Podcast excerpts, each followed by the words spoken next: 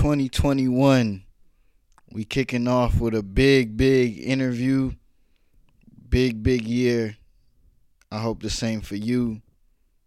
I thank Cam for being on this one. This is a special one.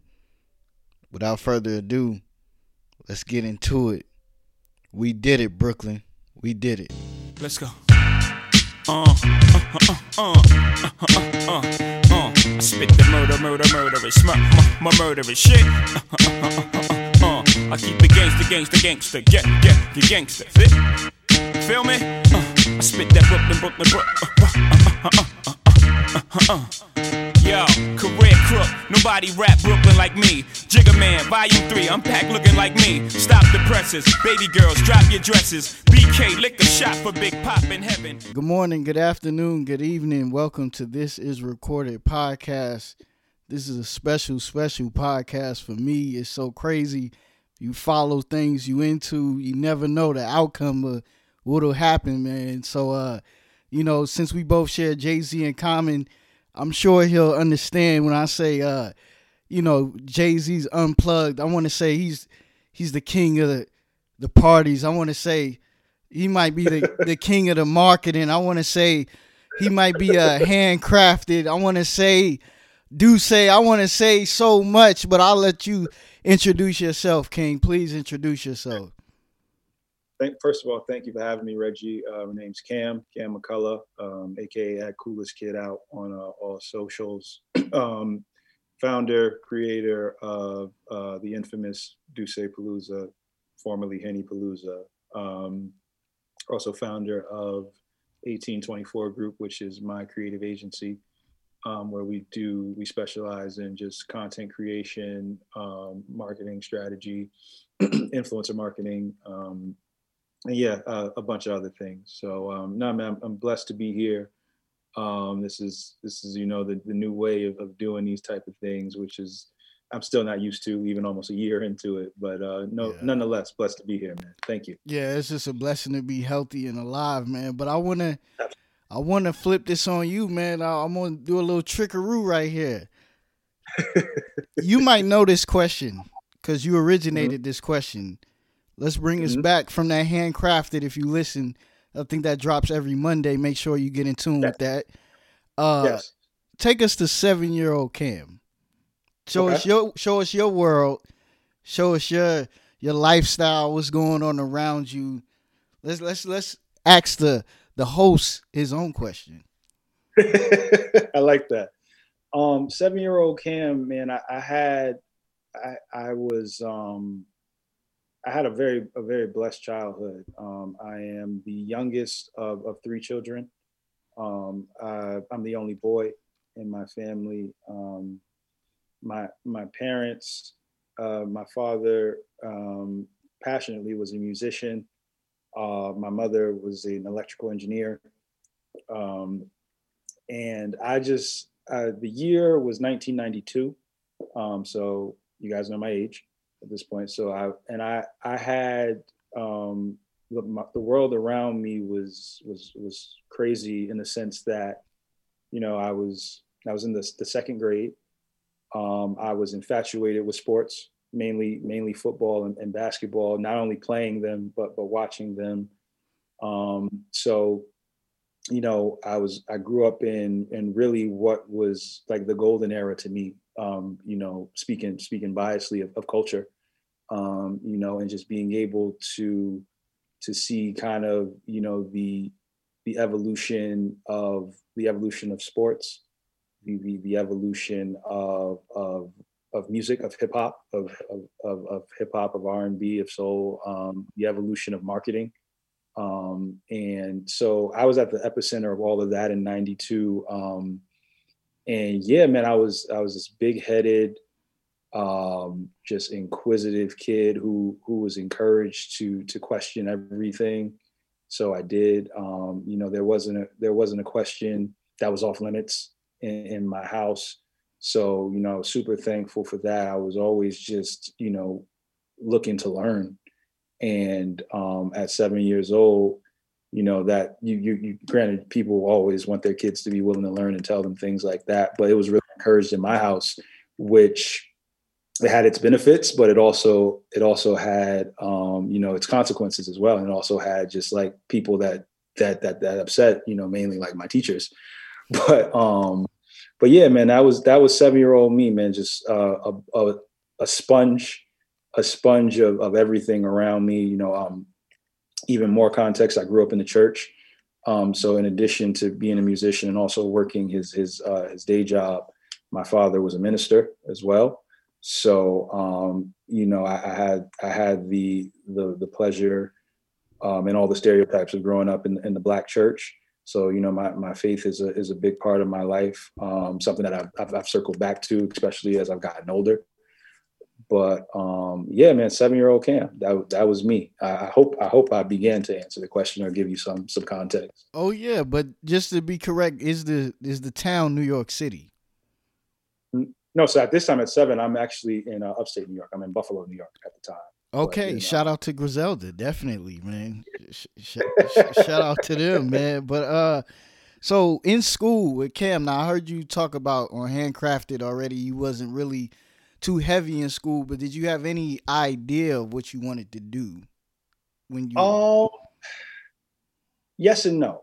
Um, I, I let me let me even clarify that part. I I didn't dislike school. I actually I loved everything about school, mm-hmm. um, except like the actual educational part because. I didn't feel like I was I didn't really feel like I was learning a ton of stuff that I couldn't learn on my own. But in school, like I was, I, I had I had really good grades. Um, I had really good grades. Um, pretty much up until like the middle of high school, I, I had very good grades. And then um, what ended up happening for me was, and this is kind of like a, story of my life. Like I, I was really good at a lot of things, but I didn't really have a passion for for a lot of stuff. So like for me, like I was great at math. So everyone was like, "Oh, you should, you know, you need to be, you know, this profession. You can go be an, an architect. You can go be an, an engineer." And you know, my mother's an engineer, so that was kind of put onto onto my radar from a very early age. And the thing, one of the things about me is like as I got into things, like I didn't, I, I would always like try something, and if I didn't like it, I would just stop doing it. And I couldn't really, like, I didn't, I wasn't attracted to any profession. Like, I didn't see, I didn't know what a marketer was, but like, I, I didn't like, I would see like lawyers, doctors, you know, policemen, firefighters, and you know, um, people who worked for who worked for the the city and you know all that stuff and like bus drivers and I knew I knew what everything was, but I had no particular passion. And like even down to the point where like in high school, um, I had actually went to to study in I uh, architectural engineering, and because at that point that was kind of what I was groomed to, to to to get into, but beyond that, like I thought architecture was fly. You know, like I thought like designing hotels and like designing you know, large stadiums and, and designing apartment buildings. I thought that was fly. Like, so I was like, yeah, I could do that. And then, but like once I got into like the real nitty gritty of of architecture, I was like, oh no, no, no, this is I I, I don't want to do this. So um, so yeah, man, I kind of took even if you look over my career, which I'm, I'm sure we'll get into, but like if, as you look over my career, like I haven't I haven't stuck to one thing you know so i haven't been in in a in i've never been scared to try things but then on the flip side of it i i hadn't found really something that stuck and was personal to me that i felt like i could excel at until much later in, in my career. But yeah in school i was encouraged to try everything. And i was just like eh, like you know my, my mom because i was I, I was pretty good with words and i was able to like you know persuade people. And she's like you should be a lawyer I was like, absolutely not. And then you know, like like you should you should be this, you should be you should be a doctor. And I think like that's kind of the thing when you get a kid who's intelligent, like you want them to shoot for those those type of jobs, not knowing. And you know, it's the '90s. You know, it's the '90s and it's, it's 2000. So my my parents don't know what marketing experiential marketing is they don't know what you know advertising is they don't know like dig- digital media wasn't a thing mm-hmm. you know so in that in that frame, it's like the possibilities that were there, my parents weren't entirely aware of. and um, you know, and even uh, in, in the world that I was in, those just weren't things that people talked about. So it was more more so the traditional jobs, you know. So I I hope again, I'm going to stop saying this, but I hope uh, I answered your no, question. no, you're great, man. But I know you as a master marketer and the parties and everything. But when was that first taste of like, hey, I think I like this and I think I want to do this with my life? When was that? Um, it was kind of one of those things again that I was just good at. Um, I think like what was what was great to me was was that that ability to connect with people and and you know kind of just get people to get people to do something or persuade people to do something. So like for me, like when I when I started throwing parties, I was in high school, and I learned from this guy, uh, this guy named Bart Williams. Like this is real name. His name's Bart Williams, and he taught me like he was just like yo pass these flyers out for me like you know go hand in hand like and, and, you know get people to come to, to, to you know to the high school parties and i was like yeah like I, I and i loved that I, it gave me like just a feeling of accomplishment in a way of like yeah, i was able to get people to do something and as i was learning that like I, I was just fine just doing that like i was fine like passing out flyers getting my you know i'm saying a little 50 60 dollars you know, to, stack stack stack that up to you know buy buy me some shoes or buy me some jeans and call it a day. It wasn't until I got to college um, that I understood. I started to want to understand the business of of that, and you know, so I but I I started at the at the ground level, you know, which is like street team, and then I was eventually in college, like maybe my sophomore year. I was like, yeah, I want to I want to run my own little promotional company, and um, I started this group called Cool Kids Entertainment in uh, in college, and we we were we we were up against maybe like four or five different promotional groups at the time. So you know, in college, everybody's really trying to differentiate themselves and like just find like what their identity is. That's why you got different groups of everything, you know. So you got like your Greek orgs and you got like your, your student organizations. So everybody's kind of trying to find their own distinction. And for me, my my my differentiation factor, like what made us different was just how authentic we were. And I was like, yo, like we want to do it in a way where we're not we're not looking to ever like do the biggest events or you know have the most people, but we absolutely want ours to be the best and have you know this different type of different type of energy and different type of vibe. So that was my marketing strategy. I was like, yo, like you can come, yeah, like yeah, everybody does the big parties at the big clubs, you know, in college. But like, yo, we, we're gonna do this house party or we're gonna do this like kickback style party and like you can come and be yourself basically. And like we were like our slogan was like everybody can be a cool kid basically.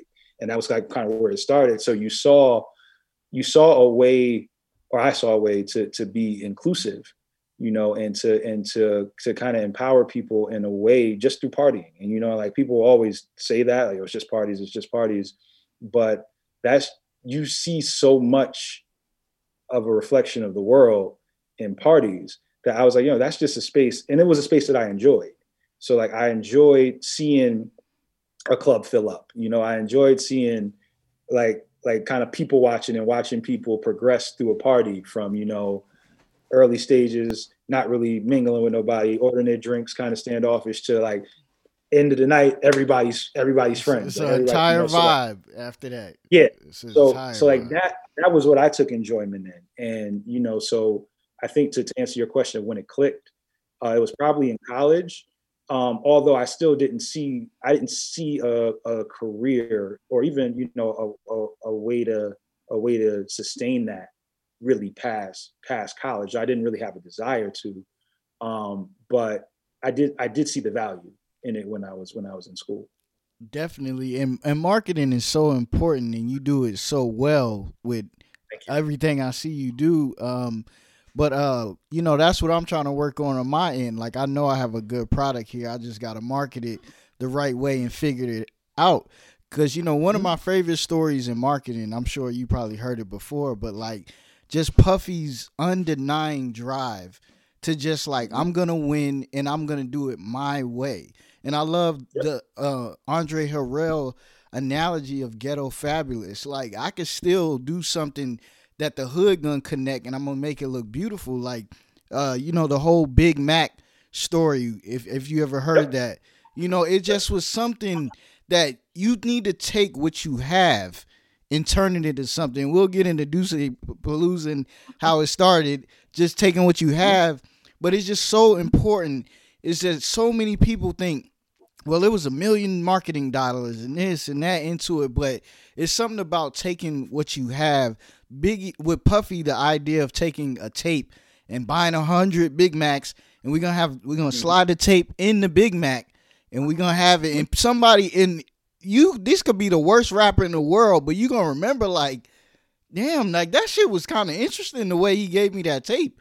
Like I might as well listen to it because the way he packaged it. I want you to talk about the importance of marketing because you can have something that's great, but if nobody really sees it, if it's not shown, and just really doing what you got, how important is marketing?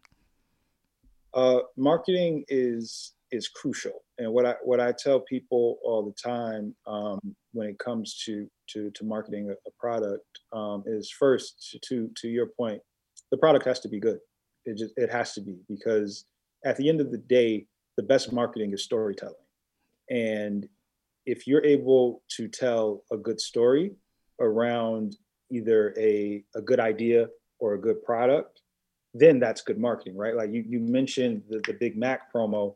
If if Biggie's music is terrible, no one cares. Like that that that that marketing isn't that's not great. That's not good marketing because it's like you weren't marketing a, a good product. Whereas like I feel like the best like the best marketing campaigns and some of the biggest ones that you've ever seen had the smallest budgets because they were able to they're able to find a really good story and like and craft a really good story.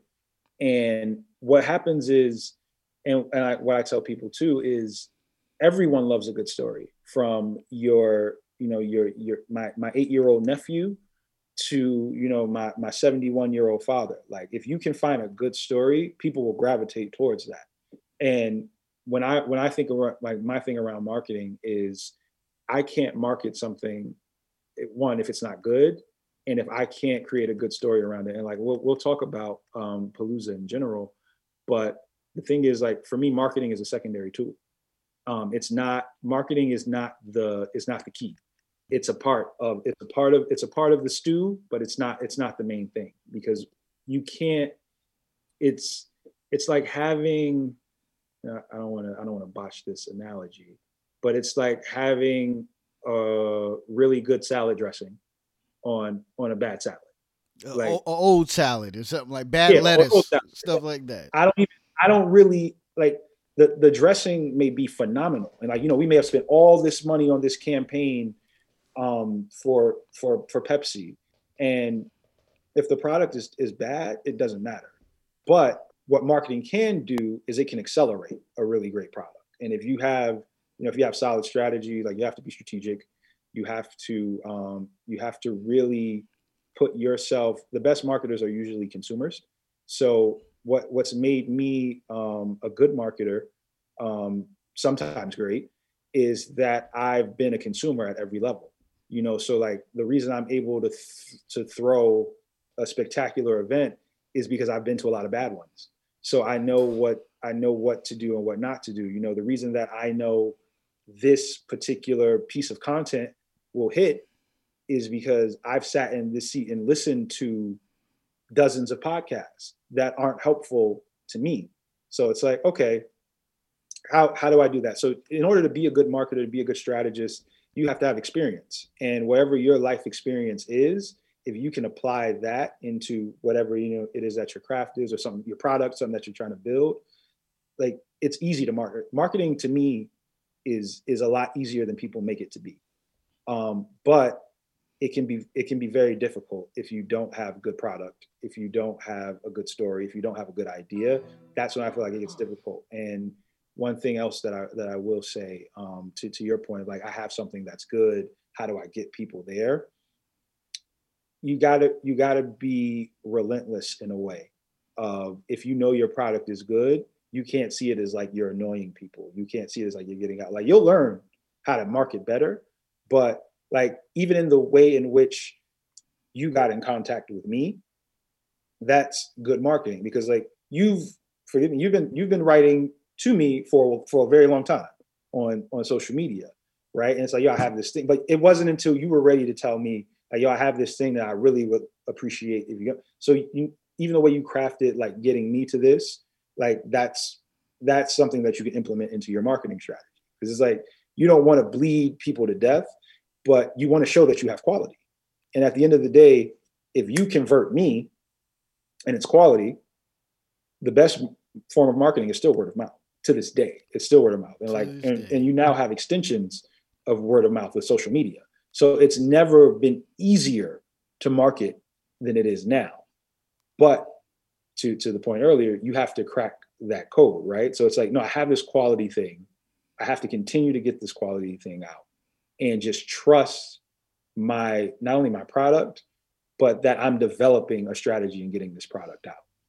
Yes, I, I just think that's very important is consistency, persistence, and undeniable. Like I really like watching old stuff. Like even today I seen again when Puffy was on the phone with MTV and he throws the phone and he's like, I'm a savage. And it's just like he he has this undeniable like I'm going to fucking win. He, he says it. He says like, look, I'm gonna win. He said, I'm gonna win. Y'all are not gonna play with me. Y'all not gonna put Britney Spears at the time. He said, I'm going to win. And and you have to have that, but I also think you have to have a good trusted circle around you to let you know, and that's not gonna bullshit you. Like, hey, bro, like everybody raps, everybody does a podcast. All of that is like is it good? Will I come back and listen to it? Or am I just telling you it's good because I like you? You know, it's just very important to know your value and know your worth. And just like for me, one of my biggest fears is I'm cool with getting low numbers and gaining and building because what if you say, hey, today, Reggie, I have a million dollar offer for you right now. You ready to go? If I don't put in that work, that's not good if I just take it and I fumble the pack that Cam gave me because it's like I'm not ready for it. You know, you girly gotta put in the time, put in the effort, put in the work, and you just gotta everything in due time. Everything is a process, and you can't. I love. I keep hearing the mantra over and over. You cannot miss no steps on the way to success. You can't just tomorrow be great. You have to. You know, hey, I had a, a good opportunity. I lost the opportunity. I had money. I lost money. Yep. You have to go through all those steps, man. So this one question before we get into the legendary do say Palooza music in your life and what does it do to people? What do you feel like it do to people? Like how does music play like just such a big role in your life? And you know it it helped you develop what is we know as Duce Palooza. Uh, music has been just music has been crucial in my life. Like like I mentioned in the beginning, like my father was a musician, so like I woke up to the keyboard being played, songs being sung. Like you know, you you talk about church, so you know you speak about like what that music does to your soul, and then like growing up, um, you know how I grew up, just the the the way in which people were able to express themselves through music, I always envied artists because like that to me was always the clearest form of communication was was music. So when I when I think about the impact that music has had on on my life um, from a personal standpoint, there's not a situation that I've experienced or gone through that music hasn't helped me through. You know, um, whether you're talking about you know struggling in school, struggling just in, in life, going through a breakup, um, financial hardship, um, you know, even even on the journeys that I'm on now, you know, trying to trying to level up and be the best best man I can be, be the best businessman I can be. Like this is there's a song lyric for everything, you know. So for for me, music has has always been a go-to for for for you know for for healing, for for you know for relief, for for um you know for advice. So like this, it's always been just an instrumental part of my life, and it's in the fabric of everything, pretty much to this point in my life that I've done. So um, I don't. I I think you know if you if you look at any of our lives, um, but you know just speaking about mine in particular, um, I don't know what that looks like with, without music. Definitely. Like now, do you have a song that was on your heart today, or that you was just thinking of that you played today? Uh, for me today, uh, I wanted to hear Sade "No Ordinary Love" when I woke up this morning. Did you have a song today that was a vibe for you today? Today, no. Because I, I just I woke up in kind of a, a weird mood, um, and just with the way some things were moving, I kind of had to just get into to the flow of my day. So I didn't have that pleasure today, but I listened to normally I listen to a lot of uh, a lot of old soul music. So I listen to like my playlist. I mean, I know it's cool now for everybody to say there's no rap in their playlist, oh, but I, I when you get past thirty, when you get past thirty, it's like, oh, rap is so nineteen. Yeah, yeah, yeah, and it's like I and don't get me wrong, I, I still love everything about rap, but when I'm when I'm like in a good or bad mood, like I, I, go to my I go to my my playlist. It's called Easy Listening, where there's a lot of there's a lot of Freddie Jackson. There's a lot of um, there's a lot of Marvin Gaye. Um, there's a lot of a lot of Jodeci even still. Um, there's music like that, like anything that's like that predates pretty much like 1996, oh, and yeah. that that's that's where I usually go. Um, in part where it takes me at, at, to my to my childhood, but even beyond that, like I had the pleasure of, like I say, growing up with a father who, who was a musician. Um, my, my uncle, my aunt, like they were all musicians. So I I was listening to you know so i was listening to Ready for the World. You know I'm saying when my friends were were still listening were listening to Method Man and Redman. You know so like things of that nature um, have have really played a, a, huge role in my life. So usually when I'm when I'm waking up or when I'm going throughout my day, like or if you if you happen to pull up on me at a light, I'm listening to something like that.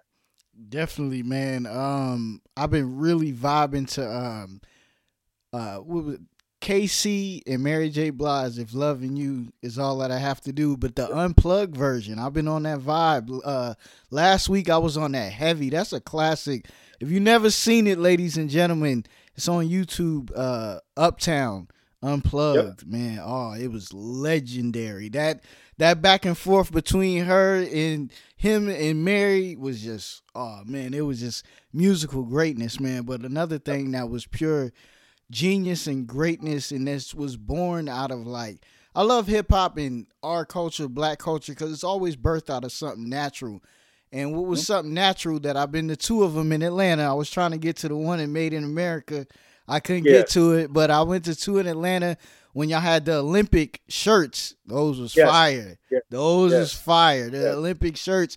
But if, oh yeah, if you don't know what we talking about, man, they, the Duce Palooza, man, didn't start out. I'm gonna let the creator tell his own story of it, but it's just something organic. I, I listen to Caz a lot. I listen to Rory, the squad. Mm-hmm. Man, mm-hmm. I really like them. Fuck with them. Good people. I met them at Duce Palooza. They would people just walking around. I would see you on stage. I would see Caz with the water gun, and it's Rory just around. You know, you could pick out Rory because you know, hey, right. he's Rory. so it's like, but man, just talk about just something organic turning into something that was probably life changing for you.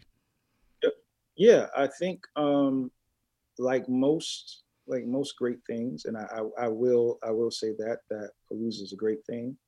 Um, it started out of really just something very practical, where we wanted to not party um, in the clubs because you know, like New, New, York, New York, uh, New York City nightlife was not. It, it just wasn't like that. Like no one wanted to stand in line for two hours to try to get in the party to pay eighty dollars to just to, just to get in, to then spend another two hundred dollars trying to get drunk, and you know the music's bad.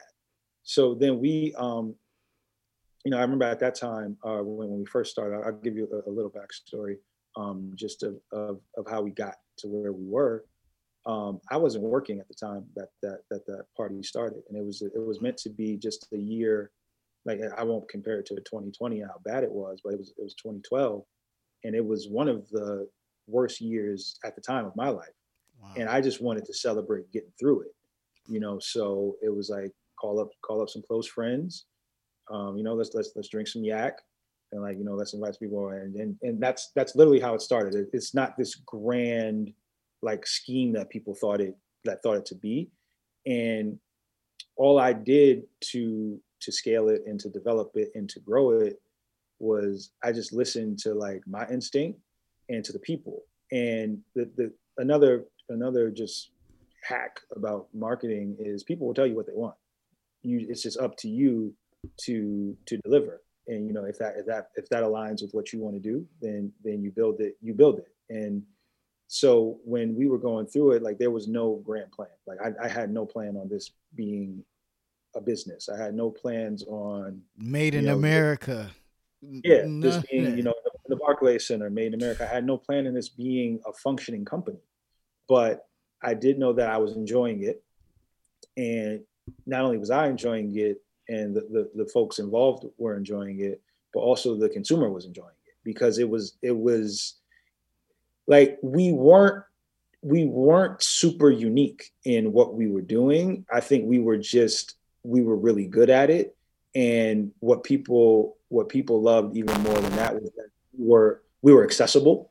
So it it felt it felt like very much if you if you came to that party, you felt like you were you were one of us. So it felt like a, a room of friends, and I, I, thought that that was so valuable to to what we were able to what we were able to do and like I said, it not being something that I foresaw to be what it became, I wasn't thinking about brand partnerships. I wasn't thinking about none of that stuff. Like I was just like, yo, how can we throw the best possible event back to my college days? How can we throw the best possible event, you know, with what we have?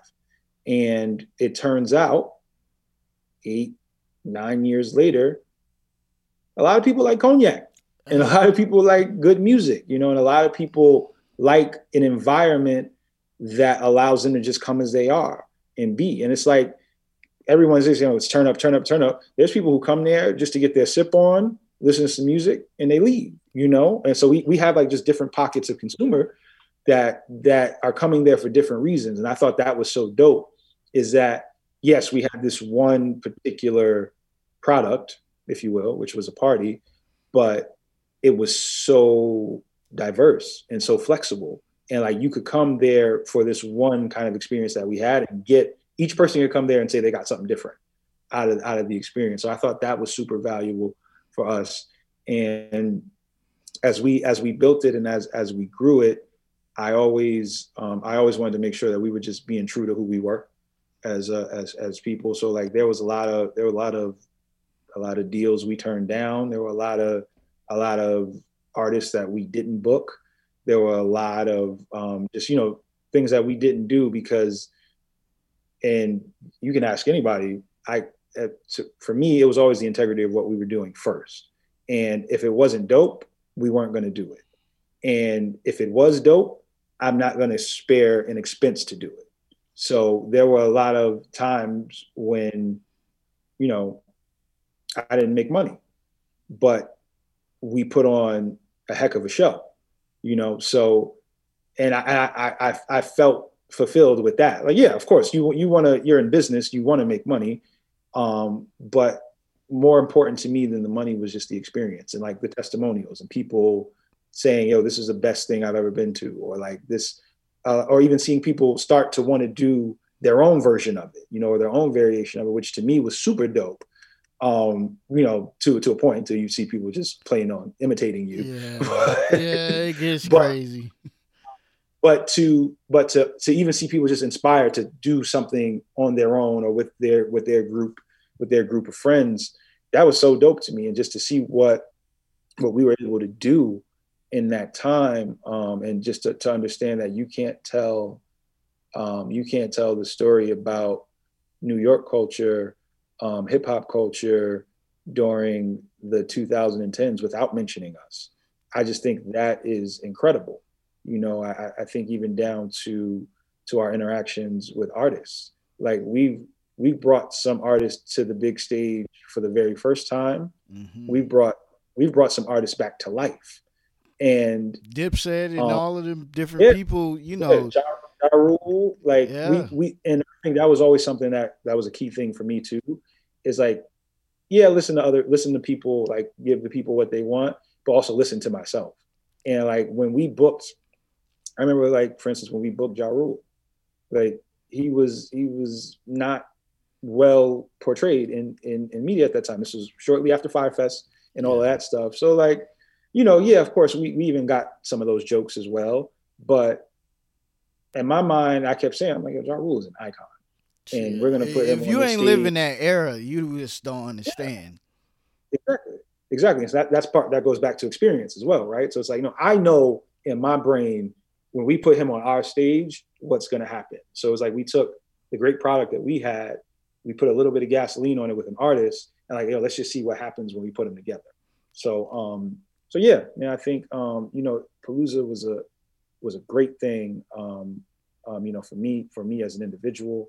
Um, it, it grew me tremendously as a as a man. You know, forget a businessman or a marketer. Like it just grew me as, as a man, and I think like you see all the stuff that I'm that I'm starting to do and do now. Like without that chapter of my life and learning everything that I learned, I don't I don't get I don't get to to, to hear. You know, so yeah. Man, and man, shout out to some more friends. I'm thinking of uh Austin Mills. It's Austin Mills, right? Uh mm-hmm. DJ. Um I'm also uh into photography. Shout out uh Ravy, you know, the queen. I want to say the queen of hip hop. I want to say the queen of R and B. I seen her walking around with Mike Carson on that uh Travis Scott. I was like, oh shit, they already. I was like, yo, like you really, you know, have some friends doing cool things, and I think everybody wants to bring their friends and get on and everything be great. But we also know it's always ups and downs. So talk about the pros yep. and cons of doing business with your friends. Low key, um, shout out low key too, man. The, the playlist crazy. Oh, shout out low. I think um there the pros and cons to doing business with your friends. Um, the pros should be one that there's there's a level of accountability with people that you're cool with or friends that there may not be with strangers because you know you guys have that that deepened relationship um, another pro is the way you're able to enjoy probably a win after is it's nothing like that. You know like that that you it's much better to celebrate a win with with people that you're cool with as opposed to um you know strangers. Like that it just feels it feels a lot better. Um i would say the the cons of it can be that that comfortability piece as well. Like there's two sides to every coin. So you know it's if you someone may take reprimand personally you know like people may because you are cool not not work as hard or not go you know not go as hard because you know, at the end of the day we we still we were boys like you know so they people know even that they got that that little bit of leeway. So i'd say that that's something that i've definitely learned you know over the course of that is just how to how to be how to hold how to hold people accountable um, for for their part in things and you know and still make sure that we're we're we're keeping the main thing. The main thing was like yes we are friends. Yes we're cool but we we came here to do a job you know and nothing nothing supersedes that. So even in getting because you know people don't want to hear that at times. So getting even blowback from that um, you know, as as a leader, I, I, take I take that, and it. But it's because like, as we got into it, I, I, just knew we're here for something great, and we're here for for for something that is bigger than all of us. So my job as a leader is to hold is to hold everyone accountable and to hold the feet to the fire. And some some respond, some respond well to it, some don't. And I think that's just something that you that you deal with and something that you you you move through. But um, yeah, I think just learning that part of it again has has shaped me in a way of you know whatever I do, like keeping that accountability at, at the forefront and just making sure like you know the saying like yeah we're gonna keep the main thing the main thing like that's that becomes even more more visible and more more prevalent you know if you if you are doing business with with friends or with, with people that you that you know now, speaking of business, you did the biggest business in the world with the D'ussé move, man. Just man, Hove and just man, you we gotta get into like the first time meeting Hove. Are you nervous? Do you act weird? Are you you're not acting yourself? And when you get the call that, hey, we want to change this into something else, something different, like what is that feeling like? The music you grew up on to mm-hmm. be doing business. Even for me with this podcast, I really thank you for coming on. Like to go to a D'ussé Palooza, didn't have the founder of it on. is crazy. So to go from listening to music, from getting calls to representatives that hey, um, Jay Z and his company, they want to do business with you. How is that feeling? Um, I think I think you know bigger than even like the the image and the and the feeling of of um, you know Jay Rock D'Ussé coming on. Um, I think what I what I was most appreciative of was um, that someone outside of our immediate circle um, saw the value in us, and and they also saw you know not only the value in us but what what we what we were able to do on our own. And like how that aligned with with someone like that i think that was that was what i appreciated the most you know getting into you know just how how the meetings and, and, and those things went. I mean it was i kind of played the situation in my head a few different ways before beforehand.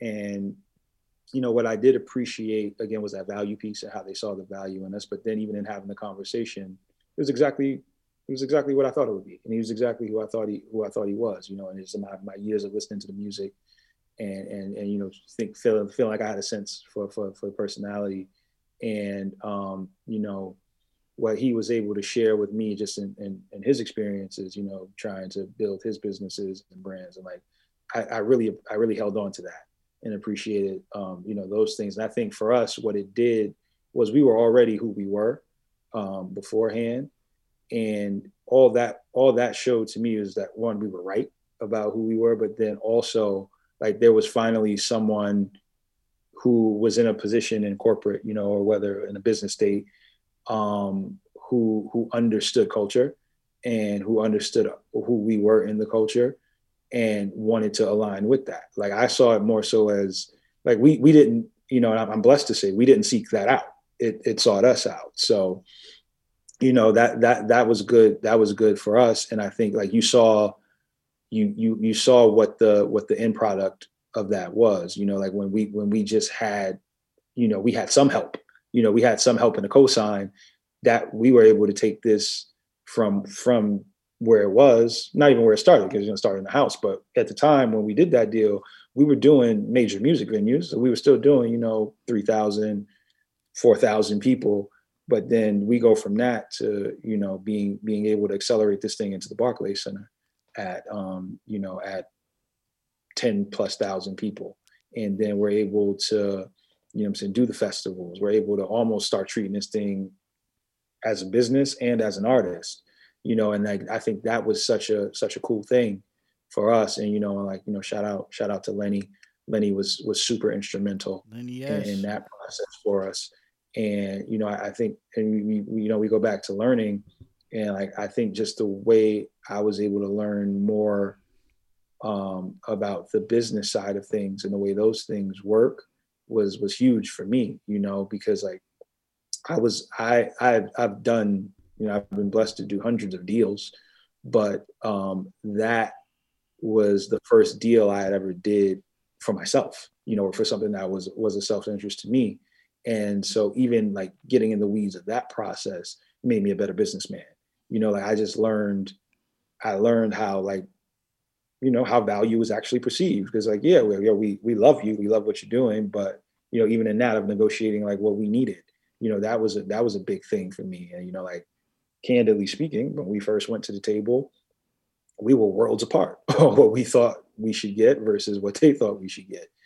And you know, then that, and, but that's business, right? And at the end of the day, like you don't take any of that stuff personal. And I think that's probably my biggest takeaway from from the from the the D'Ussé, uh, the D'Ussé, the Rock situation is like, and, and back to like you know saying doing business with friends or people that you're cool with. I learned that part of it too. Like, yo, people could love you, but it's it, the main thing is the main thing. It's like there's a bottom line to it.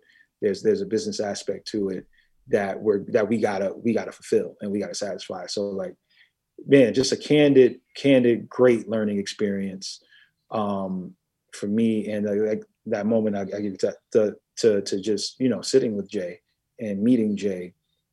Um, you know, my favorite rapper of all time, um, the greatest rapper of all time, and as I as I sat with him, like I said, he was kind of like exactly how I imagined him to be, witty, sarcastic, like super super funny. Um, you know, the things that he was telling me about us and just our business was super, super humbling and and something that like I carry with me, you know, to this day because it was still something that that you know that I built, and to know that it made it all the way to get someone like that's attention, and not only get their attention because he knew who we were three years into our thing, but to not only to get his attention and to have him want to work with us was it's humbling. It's humbling, you know. You and, and I think, you know, beyond like being starstruck and all those things, I, I had just a deep, deep appreciation. For And I and I think that's what makes him the best. It's like he always trying to sharpen his steel. You know, he's never lacking. He's never not knowing. When people say little things on Twitter or whatever, I'm sure he knows when new artists is coming out, he knows. He knows everything. And I think what he respects the most is that y'all grinded it out and y'all figured it out y'all way. And it was like, of course, in business, like you said, it's gonna be like, hey, what you gonna let me do? It, versus like what's gonna actually happen. And I think a lot of people respect you more I listened to a podcast about Kevin Garnett, and he said he didn't respect you until you talk back to him. Like he would try mm-hmm. to push you around. KG was like, if you don't fight me, how we gonna fight in battle? And I'm supposed to be on your team. So I think that's just yep. I just think you deserve that seat at the table. So it's like it's beautiful if we do this together. But I could I've been doing yep. this on my own, and I think that there's a certain level of respect that comes with that. He knew that, he seen that, he nurtured that. Y'all ended up at the Barclays, and I just noticed with 2020, a lot of people did a lot of things, right? And you didn't know for what, or you didn't know why. The way that last D'ussé Palooza went out was how. If it don't come back for a while, think of just just sit and think. Of course, you could think about all the things you lost, but when I seen that video of everybody on stage and when I seen the movement of Fivio bringing the whole hood, when I seen y'all just partying, when I seen a a party that started out with the homies with some chicken and yep. some drinks and all of that, and it ended up yep. here. That the pandemic showed us that, like, yo, whatever you was doing in your life, good or bad, you ended up here. And the good was it ended off crazy at the Barclays. If you get on YouTube, type in D'ussé Palooza Barclay, man, you gotta see Fivio just get in that energy he brought. And y'all, the, the, genius to have him when a lot of people wasn't really on it at first. You know what I'm saying? To know, you know, and I know people was tripping like he got too many people, and like trust me, like. Just let him do his thing. Let like and just knowing your people and knowing your crowd and stuff like that the way y'all went out, man, it was amazing until it gets back and everything. The just the D'ussé Palooza, it just was crazy. But you know, we talk about Jay Z just briefly because I I done kept you for a long time already. Uh, good, bro. oh, good. oh yeah, oh yeah. But you know, I did the my first album uh two podcasts ago that I did on here. Man, it's a coincidence that my first album was your first album, man. So Life and Times of Sean Carter, Volume 3, man. What's the song? I, I could reiterate it again and go back over it. What's the song that you thought was the biggest? What's the song you thought that was slept on? And what was your personal favorite off that album? If you could remember, because it was a long time ago. The biggest song was the lead single, which was uh, "Do It Again." Yes. With uh, with Jay and Beans. Um, you said most slept on. Yeah, the, you know, going back, I I bought that. I was like in the sixth grade, but you was telling me that you was a sophomore in high yeah, school. Yeah, so listening to it now with my 33 year old ears, I was like, he was really giving the game. Like we told Guns yeah. the Grammys we do rags on, you know, red carpets. Like he was always giving game and stuff like that. So it's just like what songs was a standout? Yeah, so I would say um, my favorite, I, the most slept on song is probably "Come and Get Me" off of there. From just um, the storytelling to um, you know, remove your roof, let the sun shine in. Thirty-eight ways to put one nine in. Really a thirty-six without the gun. I'm thin. Like just the way he would set up his bars, insane. Slept on record, and then the beat switch. So like, "Come and Get Me" is probably slept on to me. Um, my personal favorite record, um, and this is probably in my in my top three of whole records, is uh, is So Ghetto, and um, and if for, for nothing for nothing more than the Jigga Man, you rich, take the do rag off bar, like, and I just thought about because if pe- people don't remember, well, some people may remember. I'm not gonna act like everybody's a child, but you know that was when that was that was right after after Volume Two, and you know people were saying that Jay went pop and Jay went commercial because of like the um Hard the Life. record, Yeah. Hard Knock Life, and all that, and you know yes he sold five million, so you saw an artist like struggling in that zone of like yo going fully I'm still me, but like I'm getting this this kind of acclaim now. Um, so you know, like where do I where do I fall in line? You know what I'm saying? Like, yeah, I'm, I'm still going to the award show, but I'm do rag jean suited out. Where like I appreciated that line so much because what it spoke to me was that yo, no matter where you go, you can always be you. And and that was like, you know, and that's that's probably super deep for a song like that. But I just I, even down to the title, so ghetto. Like, you know I'm saying? Like even the way people interpret the word ghetto. Like ghetto is just what people see black people do until it becomes popularized. You know what I mean? So it's like for me, I to this day, I listen to that song nonstop. And and you know, volume three was just so instrumental in, in my life because I was I was I was growing up, man. I was I was I, I skipped a grade, so I was I was 14 listening to listening to that and like going to school and just like, yo, in my in my Rocawear jean suit, like and just like you know, you talk about power, you talk about influence, and like well, all the things that that that stood for. Like, and when you hear people talk about whole albums, they don't mention Volume Three. You know what I'm saying? They talk they talk Reasonable Doubt, they talk Volume Two, um, they talk Blueprint, they they talk um, even down to the Dynasty album, American uh, Gangster. Black, Black Album, American Gangster, um, you know, which which are all phenomenal albums.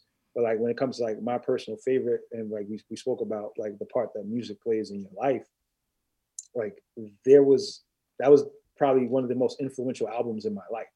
Like because I didn't I didn't get to listen to to Reasonable Doubt when it came out. I wasn't allowed. But you know, I listened to that when I got older and I'm like, yeah, this is this is phenomenal. But like that was the first album, and mind you, I didn't even buy it. I stole it from my sister. So I stole it from my older sister and being able to to listen to that in my Walkman, you know, every day, like every day. You know, there were other albums. There was DMX's second album that came out, but but I was like, no, this this is hitting me every single day, and like you, you want to fast forward now to, to over 20 years later, because that was that was 99. Like talking about over 20 years later, and for it to still resonate, I still play it. You know, I still play it. this like Yeah, and things that you do, I thought that song was fire, but like doing research, they was like it was kind of cheesy. It was ahead of its time, but my young ears, I was like, bro, this Swizz Beatz, this sound, I was like, I'm fucking with this. I I, I loved it, but I, it just like you said, that album wasn't really received that way. But I think a lot of people you know, they try to, you know, the whole East Coast West Coast thing was ending.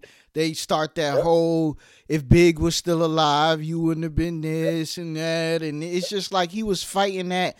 And you know, it, the saddest thing for me is that he had to keep a smile through like so many people like hating on him, but it was like all he did his whole life was hear people talk shit and just like down to his uncle nigga, you'll never be LL Cool J. He would stalk LL Cool J. He would just be, it was a personal thing for him. Like, he takes this thing very, very serious called rap, and he just always, it seemed like, it seemed like he's fight in that album. Listen to when I'm older. It seemed like he's fighting amongst his people. When all he was trying to do was uplift his people, and you Yep. know that's it's really sad. You know when you think about it, it's like damn. You know like I thought I'm doing something good, and y'all hating on me. Even down to you said he went pop with the Hard Knock Life. If you know, Jay Z owns the rights to that sample that other hip hop people won't have to fight as hard. But he don't run his mouth and tell you all the things he do for push the culture forward. But he gets so much hate all the time, and his internal and his peace you know, inside. And I definitely want to talk about that with you because you always got the big smile, the cool kid out, man. you always keep that. And I know you got a lot going on. So, what do you? What are things you do to keep your mental peace and to keep that happy, smiley Cam side of you? Um, I think and that's a, that's a good question um, because I think um, for me, I, I, I I've experienced a lot, right? And so um, in, in, my life, I think what's been key, especially as of recently, because I think what I could, I can honestly say that smile and things that you you've probably seen, you know, in, in past years, has been probably forced, and in a way to like, you know, try, you know, kind of like smile through the pain, right? And, Definitely. And, and what what I've what I've um, what I've started to do and realize is um, you got to be honest about that pain, right? You got to be honest about what you're going through and just find the proper outlets into which to get it out. So like, you know, I, I, I I'm a, a huge advocate for, for therapy. Um, and you know, as, as black men, especially, we'll, we'll be candid on this, on this podcast, like as black men, I think, you know, we've been made to believe all of these things about therapy and like expressing yourself and like things make you soft and all and it's like nah man we we got to start debunking those those myths and like you know vulnerability is actually strength and I, so that's been a huge lesson for me um you know so i, I have therapy. I, I, have i have an amazing accountability partner and, and, my girlfriend chantel who i'm able to to speak openly and honestly and candidly shout with. out the queen the queen shout out the queen. And and you know amongst that bro i think it's just been um for me it's been a, a journey with honesty and being honest about all these things. Um, you know because it's, it's it's very easy for me to sit up here and front like yo it's, it's sweet you know like I, I, had this great business we did all these great things i'm i'm acclaimed i have my respect in boardrooms and and, and you know and, and and and and culture but you know now the smile that you see is just is is more genuine just because i'm happy about it you know and i'm honest about it. And what i've what i've experienced you know is just that it's what i've experienced it's not it's not me you know so like things that i've gone through hardships that i've experienced um you know victories that i've experienced like wins losses everything in between. I've just i've just started to call them exactly what they are and then deal with them as such you know so like i don't get too high i don't get too low but i do i do allow myself to to experience and feel everything the way that i need to and you know then I'm, honest about it. So yeah like I'm, I'm always i'm always smiling because in my life there's always something to smile about you know even if even if everything is not going the way that i would like for it to go you know i'm, I'm here you know i'm breathing like i'm healthy i still have my mind you know like in, in a crazy year that we just experienced you know which i, I was super candid about um i think i posted something around uh, around new year's on uh, on Instagram just about you know everything that I've lost, but also everything that I've gained. You know, and um, I think just tapping into me, the the, the man, um, and not letting anything else supersede that, not letting business supersede that, not letting you know what my, my place in culture, not letting a job, not letting anything supersede who I am as a man um, is why you see you see what you see now. Like you know, it, it, it's it's the same smile, but this one don't crack because it's it's it's rooted in in just in, in real stuff, you know, and real things. So, you know, yeah, I, am thankful that I've been able to to kind of get on that journey, and it's one that I, I encourage everybody else to get on because true true hap- like happiness is like a fleeting feeling to me like it, it, comes and it goes but like that peace is, is what is what is what really is is the thing and you know peace is just knowledge and peace is the knowledge of, of knowing that yeah things ain't all right or things might be a little worse than they than they were but it's still it's going to be good. Like even if it's not good it's all right even if it's not all right you know? So my my goal is is is first and foremost peace. And um and you know like happiness it comes and when it comes i allow myself to feel it um, and and you know I feel everything else in between that. So, and, and I think what you're saying is just so important because like I think the therapy is more. I looked up the definition because I did therapy myself. um, in the pandemic, like most people, they really jumped out and was like, "Yo, I'm sitting with self." And I don't really like the feelings I'm getting with self because I can't go out like I used to Yep. and, you know, not think about self and think about when I was a child or think about these bad things that happened to me in life. But in the pandemic, you wasn't going nowhere. So you had to be faced. And therapy, in the word therapy, is healing. And I think that until everybody heals from something, it's always going to be I'm going to drink it out, smoke it out, bunch of girls, money, anything. But until you sit with self and you really get that, you know, that peace and that therapy and that healing. Now, I think therapy is a great thing, but anything, anybody that can help you or any activity, is watering plants, is listening to your favorite song, it's whatever.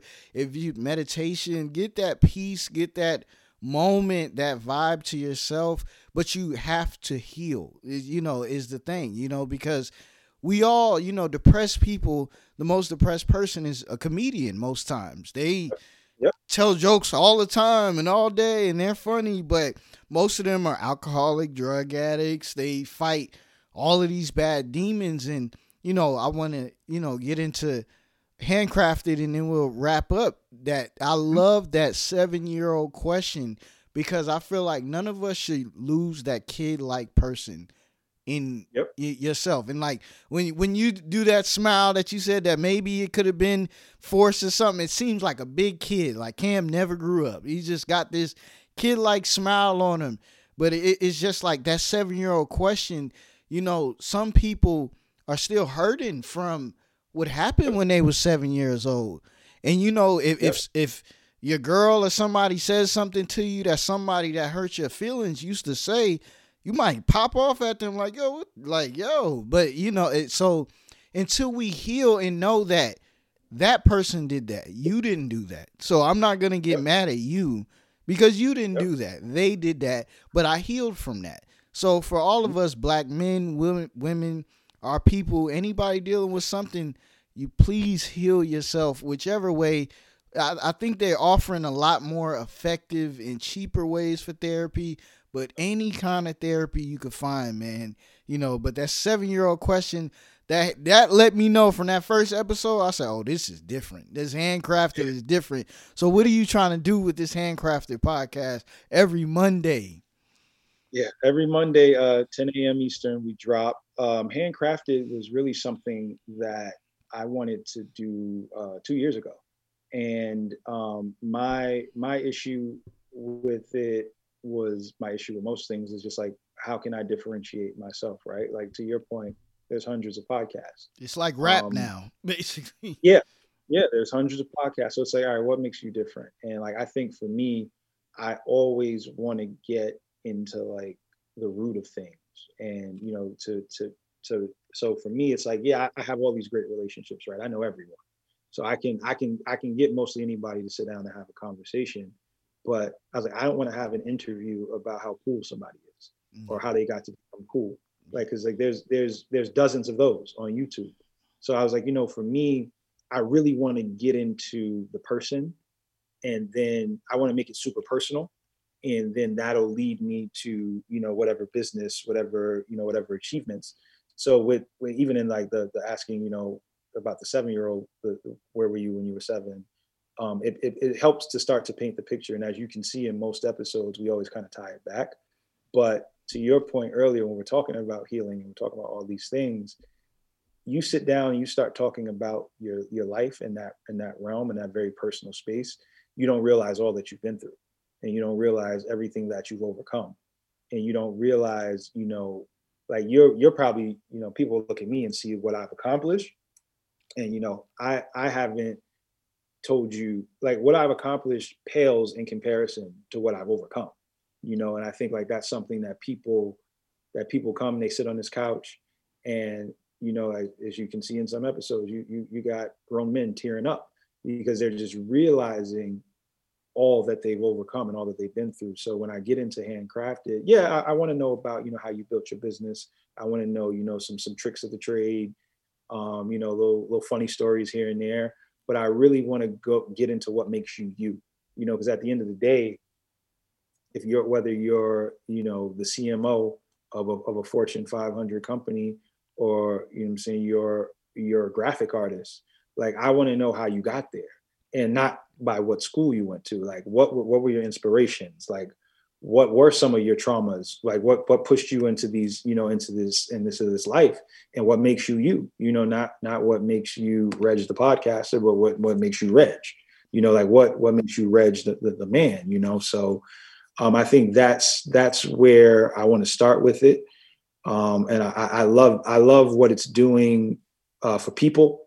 Um, selfishly, I love what it's doing for me as I as I'm on my journey and I'm figuring out, you know, just more about myself. I think you you sit people in that chair, and you know, I, I feel like as I'm asking questions, I'm I'm asking questions to them and me, and I'm I'm learning I'm I'm learning more about myself. Like there's been stuff I've been able to pull from episodes that I'm like, man, this this applies, you know, to a point in my life. There's things I'm pulling out. Like, man, I wish somebody would have told me this 10 years ago. You know, I wish I would have had this knowledge.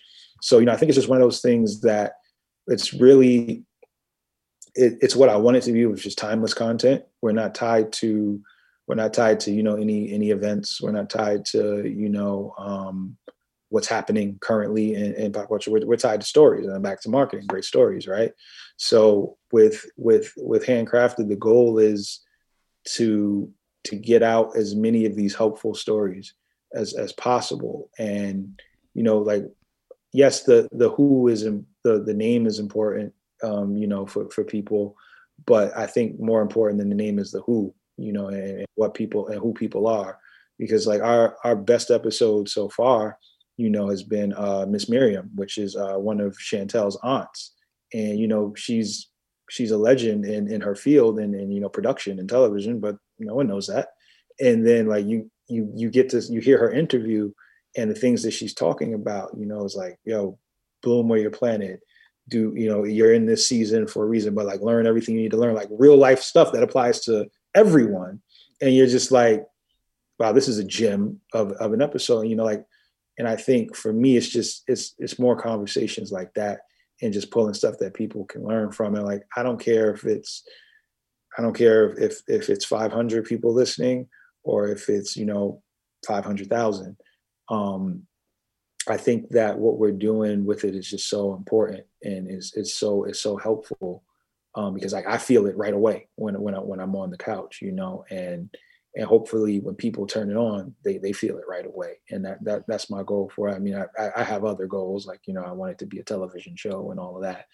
But um but for for what we're doing right now man it's just it's, it's been an, an incredible journey and it's just just getting started. And i i love i love what we've been able to do so far but that pales in comparison to to my excitement for what we what we're going to be able to do with it Yes, man. In that episode with her and um even the last episode you dropped on Monday, you could just tell it was like with her it felt like therapy for you. Like it just felt like you were just like I'm just gonna sit here and let you do it. It seemed like she was the host and you were the guest on that one because she just was so smooth and just so elegant and just it just and then it's just something about a black woman's voice that could just like it puts you in a calm and gives you that like motherly feel of like I'm just gonna sit back and listen. I'm gonna let you do your thing, and even uh, forgive me, uh, who was the guest on Monday that you? Uh, Charles, Charles Kurtenbach. Man, it just him talking about you know all the things he went through and then just not noticing. And like you said earlier you really don't notice like well damn that was traumatic or that was bad. But like i didn't know at the time. It was just my life. And you could just hear him talking about it. And you know you can see like for yourself and him it's always a strong black woman behind it man. So big up the black queens that really help us and and just guide us man. And that's for my podcast that's what i like to bring people on that i believe in that i think is great and i just want to uplift them and tell their stories and let them know. And I want it to be, I named it This is Recorded because if you're having a bad day, you can go back and listen to a recorded conversation about you or something good or something funny or just something positive that's it's a recorded conversation or it's something that you said that you really stand on and it's recorded for everybody to listen to. So that's how I came up with the name This is Recorded and how I end every podcast is a little segment I call Speak It Into Existence because I just want everybody to manifest their dreams and their aspirations and their goals. Like when it's all said that when everybody looks back at Cam and just thinks of all the things he's done and all the places he's been and people he's touched and the handcrafted and all the marketing, everything like that. Speaking into existence for you, what's like the most important things you want people to say about you with their experiences with you? Um, I I would want people to to say to say it was my funeral. I would want people to say that um, I was a good man to to myself. I was a good man to others, and I improved every single situation in every single room that I was in. Um, what's important to me more than any accomplishment is my impact, and I would just love to for it to be said that I positively impacted everyone that I that I came across. You know, even if some people don't even feel it in that moment, or even five years from now, people will be able to look back on me. I'll be able to look back on myself. My family will be able to to look back and and and cherish the positive impact that I had. Um, that's the most important thing to me. However, that lives on, you know, whether that lives through through children, through through foundation, through just work that I've done. Um, that's what I want people to say about me more than any accomplishment. You know what I'm saying? Like that I created this or I was the man who did this. Like I, I was like, you know, that, that man touched my life in, in a way, you know, and that, that's my goal um, in life is to, is to positively impact, you know, not only my own life, but, uh, but, but everybody that I come in, in, in contact with. And this is recorded.